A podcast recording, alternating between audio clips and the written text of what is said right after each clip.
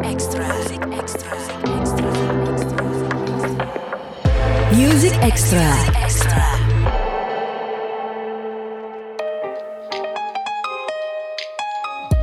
Halo semua, Music Extra hadir lagi barengan sama gue Reno Aditya dan seperti biasa di Music Extra kita akan ngobrol sama musisi-musisi keren. Salah satunya adalah gue yakin nggak tahu sih kalau kita sangkatan pasti ada di ada masa di mana suara dia mewakili perasaan kita. Sih, udah main lamanya. Dia adalah Dudi Oris.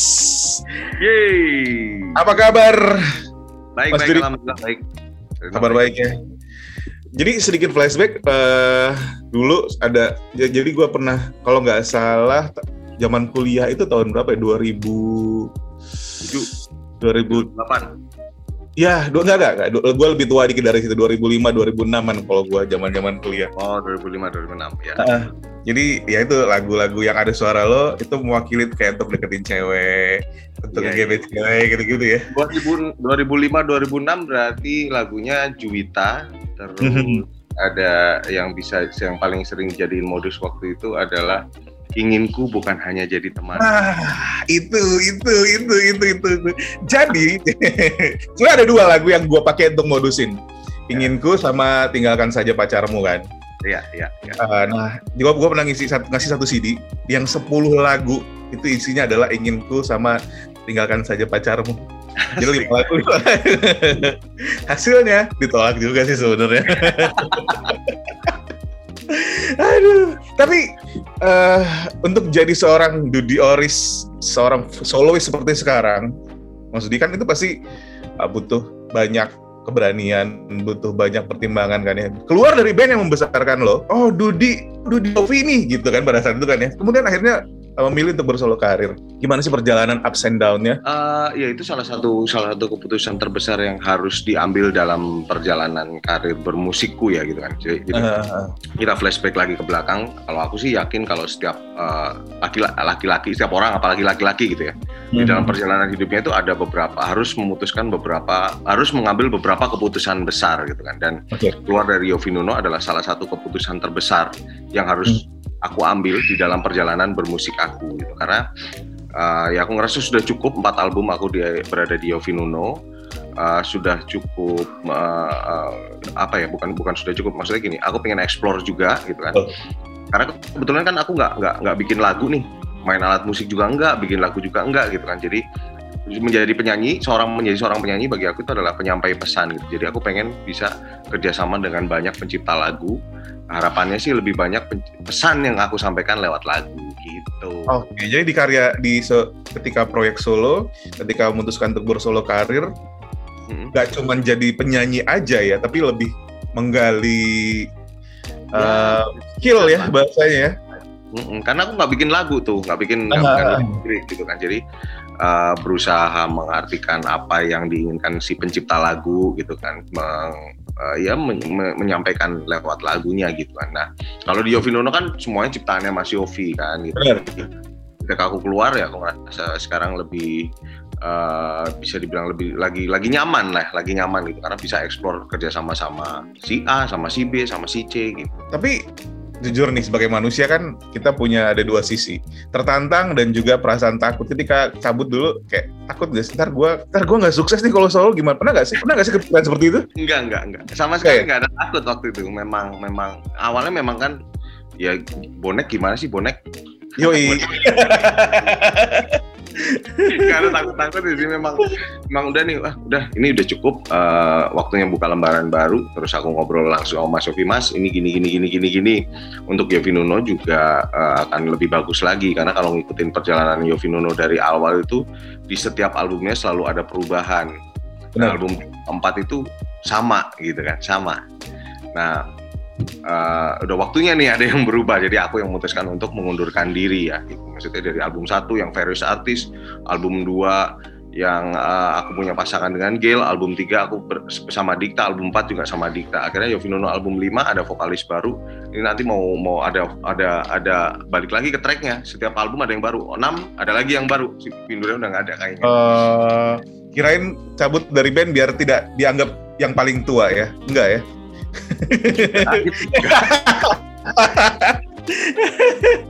Enggak, Eh, enggak, enggak. Kalau di Yovinono aman, kalau di Yovinono Eh, masih ada Mas Yofi yang paling tua ya. Sama satu lagi siapa? juga, masih ada Kang Oh iya iya betul betul betul betul betul. betul. Nah, tapi kan jadi solois nggak gampang kan Mas? Maksudnya Enggak, enggak. eh, berjuang sendiri dari awal, memperkenalkan diri sebagai seorang Dudi Oris instead of vokalis dari sebuah band kan itu bukan hal yang gampang. Tapi bukan berarti itu nggak akan berhasil. Banyak sekali musisi vokalis-vokalis solois yang kemudian menjadi solois berhasil bahkan lebih berhasil. Nah, sebenarnya gini, eh, ketika memulai solo karir, Mas Dudi itu punya target nggak sih kayak, oke di perjalanan karir gue sebagai seorang penyanyi solo akan jadi seperti ini nantinya. Kalau target kayak gitu enggak sih. Target itu memang oke, aku pengen uh, punya lagu kerjasama sama si A nanti gitu. Jadi aku Hmm. pengen nanti uh, ya Allah mudah- mudah-mudahan gue bisa nyanyiin lagunya si A. Aku bisa punya album ini gitu, bisa bisa bisa duet sama penyanyi cewek gitu aja. Jadi nggak nggak nggak nggak target yang muluk-muluk yang yang yang yang kayak gimana gitu nggak. Jadi lebih ke jalan ya memang bener Reno. Memang yang susah itu adalah brandingnya kan. Apalagi Bener. sampai sekarang sampai sekarang ini udah udah udah aku keluar 2012 berarti sudah hampir 9 tahun aku keluar dari Yofi Nuno. Orang masih tetap aja kadang manggilnya Mas Nuno. Oh ini Dioris bukannya Mas Nuno gitu tetap aja masih sampai sampai sekarang masih kayak gitu gitu. Nah di Yofi Nuno-nya pun seperti itu gitu kan. Tapi Yofi Nuno Mas Yofinya mana? Mas Nuno-nya mana? Gitu masih yang begitu. Jadi masih ada masih ada ya ya ya ya branding itu masih PR besar bagi sampai sekarang. Nah Oke. kalau di luar itu semua, aku memutuskan ya udahlah itu eh, sudah ada timnya sendiri yang mikirin, bukan ini. Kalau di aku sama produksi aja, maksudnya berkarya, berkarya, berkarya aja. Music Extra. Salah satu karya yang terbaru, The Good Friends, adalah mini album kerja bareng sama seorang musisi Chris. keren juga. Iya, kalau kita sangkatan pasti tahu dengan Mas Krisna Balagita. Kalau nggak salah gitaris deh, ya. pemain pemain piano ya. Di ada band, dulu kan ketika Ya. itu dia ada ada band. Sekarang udah cabut juga. Jadi ada satu mini album yang dirilis barengan sama uh, Dudi Oris. Udah dirilis secara digital di berbagai digital music platform. Udah bisa lo dengerin juga. Tapi gini, biasanya kan kalau musisi itu nggak tahu sih ya.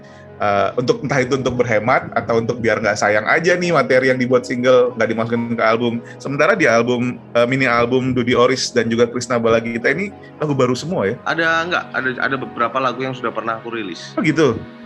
Ada Laksana Surgaku. Jadi cerita sedikit Laksana Surgaku. Laksana Surgaku ini single pertama yang aku rilis waktu aku bersolo karir. Oh tapi emang nggak Nah, di, di digital music platform nggak ada ya lagu Laksana Sur. Belum, belum aku daftarin Oh, memang. Jadi Laksana. Surgaku itu cuma aku rilis untuk radio dan Hmm. waktu itu ada YouTube-nya di video klip ada di YouTube gitu itu aja gitu terus video klipnya uh, di take down sama manajemen untuk karena ada satu masalah gitu kan intinya uh, ya jadi lagu itu ke, di radio aja kalau orang mau dengerin Ya, kalau di, di, di- belum belum sempat didaftarkan secara digital nah ini baru didaftarkan secara digital secara secara resminya baru didaftarkan sekarang dirilis dalam mini album ini. Ya, ya. Prosesnya berapa lama sih mas untuk jadi mini album ini? Pas selama masa pandemi nih digodok beres tahun. ini sih kalau ini kan materinya sebetulnya kayak yang di yang kisah galau itu juga udah dikerjakan jauh sebelum pandemi memang. Jadi kayak aku sama Mas Krisna itu udah punya tabungan banyak aja sebenarnya jadi album aja udah bisa gitu kan. Cuman cuman untuk untuk eksekusinya kadang ya gitu namanya musisi ya kadang jalan ke mana ntar ketemu lagi ntar misah ke mana gitu kan tapi sebenarnya kalau materi sebetulnya udah cukup banget dan baru di Februari Maret. Baru di, di Maret ketemu dengan teman-teman Subs. Nih gue pengen punya satu compiling lagu-laguku bersama Mas Krisna. Mungkin nggak sih gitu kan? Mungkin mungkin Mas. Mungkin aja gitu kan? Baru di media sama dia akhirnya jadi mini album ini. Arahnya sih Insya Allah nanti mudah-mudahan jadi album album berdua ya. Oh jadi jadi ini kayak uh, bukan cuman Dudi Oris bikin album dibantuin sama Mas Krisna atau sebaliknya tapi ini emang adalah sebuah album kolaborasi dari dua musisi Kolaborasi. ini. Oh, nice. Ntar jadi duo yang ada di jangan-jangan di di di digadang-gadang akan seperti itu nggak? Mungkin seperti The Virgin nggak ya? Maksudnya nggak mau, maksudnya nggak mau. Ini aja memang memang memang pengennya sih kayak gitu gitu. Maksudnya biar biar ini masih sama. Enggak gue di belakang layar aja tuh. Ya udah. Ini lebih lebih ke lebih ke kalau bagi aku ini lebih eh, bentuk rasa hormat ke Mas Krisna juga. Karena Mas Krisna kan banyak membantu aku juga dari dari awal dari awal aku di industri musik itu ada dua mentor memang. Satu Mas Yofi, satu Krisna Balagita. Hmm. Jadi ini salah satu bentuk hormat ke beliau, Mas. Nama lu harus ada, bukan jangan sekedar jangan sekedar di pencipta lagu. Aku. Jadi Budi Oris ex Krishna Bali kita ini. Itu. Oke, oke, oke, oke. Nah, kita akan kenalan good friends sama isi lagu dari mini album ini. Tadi di awal udah dikasih tahu ada Laksana Surgaku, lagu yang udah ada dari tahun 2012. Ya. Mungkin ke, ke- eh, yang yang ngikutin perjalanan solonya Dudi Oris ketika berawal karir mungkin nggak nggak asing dengan lagu ini ya.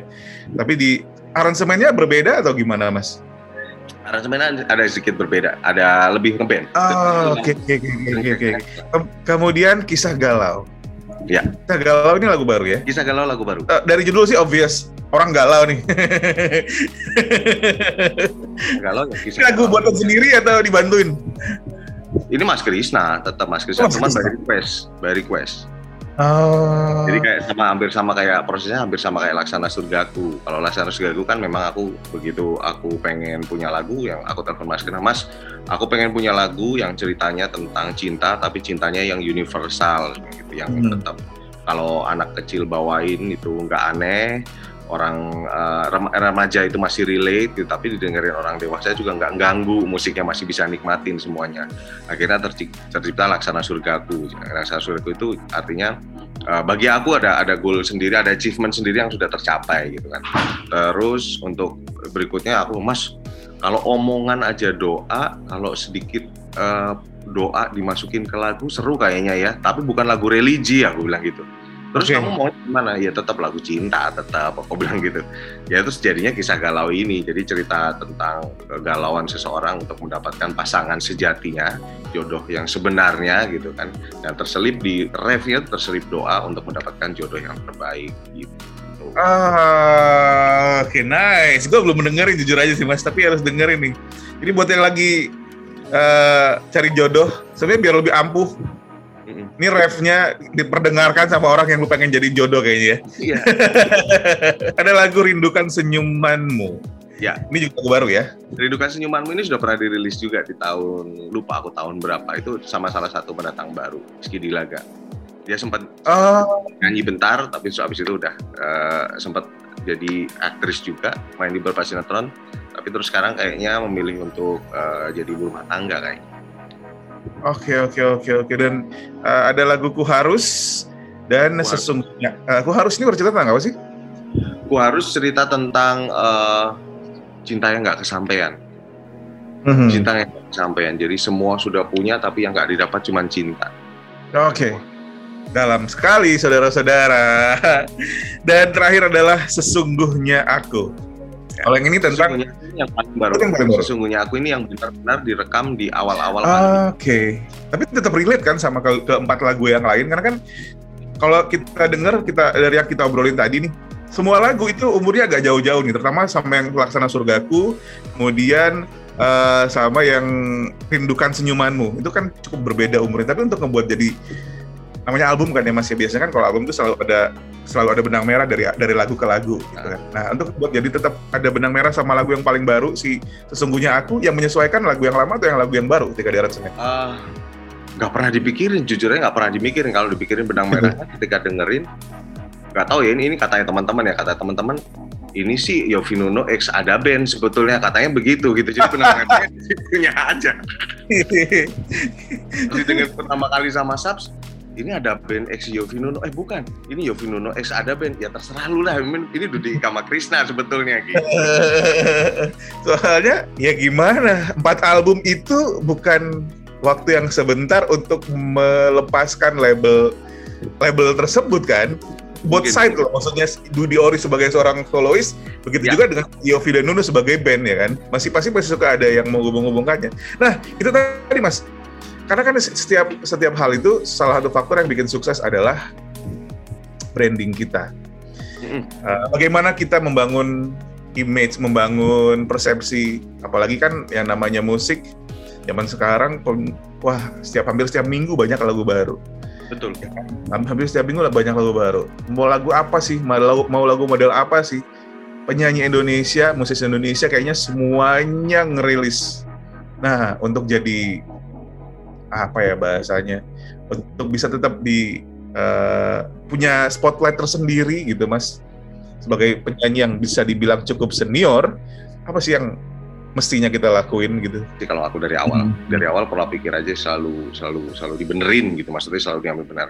Ada ada pesan Mas Yofi yang yang sampai sekarang masih aku pegang gitu, maksudnya selalu aku pegang. Ketika aku down, ketika aku ini kan nggak mungkin tuh kita ini pasti ada ada turun naik turunnya gitu. Dulu ingat kalau bermusik kita dalam bermusik itu bukan seperti balap lari yang nyampe finish duluan pemenangnya gitu kan. Jadi eh, tetap berusaha, kamu tetap ini apa pun kata orang, asal kamu eh, eh, berkarya dengan baik, jujur nomor satu berkarya yang baik nanti pasti akan ada jalannya. Kita nggak usah nggak usah mikirin yang lain-lainnya. Itu itu sampai Ah. sekarang masih pegang. Jadi cuman cuman cuman segitu aja. Jadi mau banyak ada yang ngomong ah kamu percuma kamu nyanyi udah era kamu sudah habis sekarang eranya sudah era baru ya nggak apa-apa aku eh, karena aku tidak tidak dari dari awal aja di kondisi ini gini di pandemi aja aku memilih untuk tidak memakai kata-kata survive aku Hmm. tidak mau survive di musik tapi aku milih kata-kata fight Oke. Ya, kalau survive itu kayak aku sendirian gitu, mas. Itu kayak aku sendirian, enggak kok. Kalau aku nggak sendirian, aku ada keluarga, ada ada ada istri, ada anakku yang selalu menyemangati. Jadi aku milih fight Nah, gitu. Kuat. sekali. Lewat musik. Tapi Ya. nggak tahu ya, karena kan seorang Dudi Oris itu terkenal bukan dikenal sebagai penyanyi lagu-lagu cinta gitu kan. Sebenarnya lebih gampang kalau kayak menghayati, membawa sebuah lagu itu lebih gampang bawa lagu jatuh cinta apa lagu putus cinta sih? Harus bisa dua-duanya sih, harus bisa dua-duanya. Kalau aku sih tergantung tergantung lagunya itu mau dibawa ke mana. Tergantung si penciptanya pengennya kayak gimana. Karena dari pilihan kata dari eh, ya dari selain dari selain tempo pilihan kata terutama itu itu itu bisa mengatur eh, eh, pinginnya si penciptanya seperti apa. Kita bicaranya lagu putus cinta aja. Oh ini putus Oke. cintanya eh, pengennya cuman putus cinta yang ya udahlah ntar besok juga dapat lagi. Itu emosinya beda gitu oh ini ternyata putus cinta yang dia adalah segala-segalanya dan aku akan hilang semuanya, aku akan runtuh, aku akan mati. Itu akan beda nyanyinya. Jadi semuanya tidak bisa nggak bisa disama-samakan. Jadi sesuai sesuai pencipta lagunya kita mesti paham dulu. Oh pencipta lagunya pengennya sekian, lagunya cuma sekian ini pengennya kan gitu. Kalau kalau pengalamanku gitu. Dan aku tidak pernah mengulang-ulang dengar lagu. Biasanya dengar beberapa kali langsung aku cobain take vokal. Music Extra. Pertanyaan selanjutnya adalah, apakah seorang penyanyi lagu-lagu romantis juga romantis di kehidupan nyata? Dalam ini adalah Dodi selalu. Oris. Eh, eh, eh, tidak, Tidak. selalu. Tidak selalu ya? Tidak selalu. Tidak selalu. Sam, itu pertanyaan sama aja kayak eh, eh, apakah si pemeran Joker itu seperti itu di kehidupan Kan sebenarnya kalau, sama aja. kalau Mas Dudi sendiri gitu, sebagai seorang, tapi kan kita nggak ngomongin orang lain nih, tapi ngomongin seorang Dudi Oris sendiri. Di dunia nyata, di kehidupan eh, percintaan, dengan keluarga, dengan istri gitu. Termasuk orang yang romantis? Jauh. Jauh kayaknya dari romantis. Jauh ya? Lebih, lebih, lebih, aku lebih, lebih, lebih apa ya orangnya memang straight to the point gitu. Kadang-kadang Hmm. memang agak keras jatuhnya. Jadi jauh. Kalau kata keluarga memang jauh sih dari romantis gitu. Jadi apa ya? Ya eh, romantisme itu berbicara sendiri kok. Bukan, bukan, bukan, bukan sesuatu yang dibikin-bikin. Sesuatu yang Ah. harus romantisme itu berja- ber- ber- berjalan Kan- sendiri. ya bonek kan gitu keras Iya, iya. tapi lembut gitu kan Mas tapi eh, sebagai eh, kan kita ngomongin soal lagu cinta dulu ada mendiang Didi Kempot nih lagu cinta tapi eh, membawa apa ya kebesaran daerah kebesaran budaya dan eh, Mas Didi kepikiran gak sih? One day gue nggak tahu nih ini random question ketika ngomongin soal seorang bonek seorang eh, biasanya kan gitu ya ke pride ke pride kedaerahan kadang-kadang membuat kita pengen berkembang. Pernah Ya. kepikiran gak sih one day gue pengen bikin lagu daerah lagu cinta versi daerah atau mungkin dari, dari salah satu lagu yang pernah dibuat dibuat versi Jawanya gitu-gitu? Belum. Enggak, Belum ya? sama sekali nggak kepikiran. Jadi memang kalau aku sih percaya orang sudah ada porsinya sendiri-sendiri. Jadi ada ikannya sendiri-sendiri. Jadi katakanlah kita bicara ke eh, bicara yang sekarang lagi rame gitu, dangdut koplo gitu. Nggak semata-mata semua semua lagu yang di koploin itu akan meledak gitu. Kalau menurut aku gitu ya. Iya, iya, Kalaupun iya. itu harus diserahkan ke mereka aja gitu. Katakanlah aku atau biar biar biar biar biar berjalan dengan sendirinya gitu. Tapi kalau sengaja nggak akan nyampe ilmunya ke sana juga gitu karena nggak di situ gitu. Jadi kalau mau support eh, kalau bentuk aku selalu bentuk support ya aku bisa mungkin kalau ada yang bagus aku bisa produce untuk yang di daerah dan kemarin sih sebetulnya sebelum pandemi ini udah udah wacana sama teman-teman daerah di Surabaya mau bikin sesuatu untuk Jawa Timur gitu untuk untuk Jawa Timur cuman terus kena pandemi ya terpaksa harus di hold dulu cuman doain doain aja semuanya lancar semuanya bisa Amin, amin, amin. Mudah-mudahan pandemi juga cepat berakhir lah. ya. harus berbuat eh, berbuat lebih banyak untuk orang lain selain bergerak ya bergeraknya itu kita bergerak sendiri untuk orang lain juga gitu. Ya, betul banget, betul banget. Dan mudah-mudahan sih eh, akan banyak lampu hijau karena mengingat kabarnya pandemi sudah mulai melandai dan bisa jadi kabar baik nih buat musisi, buat musisi, buat insan film, buat banyak sih yang berhubungan sama entertainment itu biasanya terdampak cukup berat, termasuk MC MC. Terdampaknya Iya. paling awal, paling akhir pulihnya. itu. paling akhir pulihnya ya. nah, Mas Dudi sebagai penyanyi senior sekali lagi, gua ngomong senior bukan berarti lu tua ya, maksudnya tapi kan iya. pengalaman. Dibesarkan sama seorang musisi senior juga yang semua orang respect sama dia. Ada pesan nggak sih buat buat musisi-musisi baru yang baru mulai berkarya? Biasanya kan ketika mulai berkarya itu ada dua hal yang terjadi sama mereka. Terlalu percaya diri atau kurang percaya diri. Eh, nggak ada yang salah dengan keduanya. Hmm. Jadi eh, mungkin sedikit pesan ini ini juga pengalaman gitu ya. Nikmatin aja prosesnya. Oke. Nikmatin prosesnya, ya belajar kalau umpama kita pas lagi ini ingat lagi dari awal. Kalau kita pas dari kecil juga diajarinya untuk dengerin dulu baru bicara. Jadi Aha. eh, ya lebih banyak denger lebih baik lah daripada banyak mulut. Gitu. Betul. Setuju sekali. Kita, kita gitu kan dari SD juga begitu kan kita mesti dengar dulu gitu dari awal kita sebenarnya kita juga dididik gitu kita belajar musik juga lebih banyak dengar dulu nggak langsung mungkin ada yang langsung tiba-tiba itu memang itu jalurnya memang beda gitu yang kita langsung cuman uh, akan lebih baik kalau kita lebih banyak dengar daripada dari Oke, sedikit nice. Dan jangan lupa mini album sudah bisa kamu dengerin uh, Good Friends. Lima lagu Laksana Surgaku, ada aku uh, ada Kisah Galau. Kisah Galau ini jadi semacam single perdana ya. Ya, ya. Di album ini di mini album ini. Rindukan senyumanmu ku harus dan juga sesungguhnya aku. Ada video klip juga ya kalau nggak salah Mas. masih video lirik video klip lagi dalam pembicaraan sama sama, sama manajemen Oke, dan uh, seperti yang Mas Dudi Oris tadi bilang akan ada, per- ada akan ada proyek lainnya, tapi mungkin ter- tergantung sama good friends, tergantung dari pecinta musik Indonesia. Karena kan biasanya penyemangat itu adalah ketika karya kita didengarkan, diapresiasi. Nah, the more you appreciate it, akan jadi tambah semangat musisi kita berkarya. Bener ya Mas ya? betul banget betul banget Oke, Mas Dudi terima kasih banyak sudah mampir ke Music Extra hari ini. Sukses dengan album-album selanjutnya kita tunggu. Eh, mudah-mudahan akan ada anthem-anthem dari seorang Dudi Oris. Amin. Kalau gue sih belum prediksi emang kisah galau sih. Kisah galau lumayan kuat sih ya. dan ya Kita tunggu. jadi sesuatu aja betul, betul. Sekali lagi terima kasih banyak Mas Dudi. Kita ketemu lagi kapan-kapan di Thank Music. Extra. Nah, good friends, jangan lupa dengerin mini album terbaru Dudi Oris dan juga Krishna Balagita ada lima lagu di dalamnya. Laksana Surgaku, Kisah Galau, Rindukan Senyumanmu, Ku Harus, dan juga Sesungguhnya Aku di berbagai digital music platform. Kita ketemu lagi di Music Extra selanjutnya. Music Extra.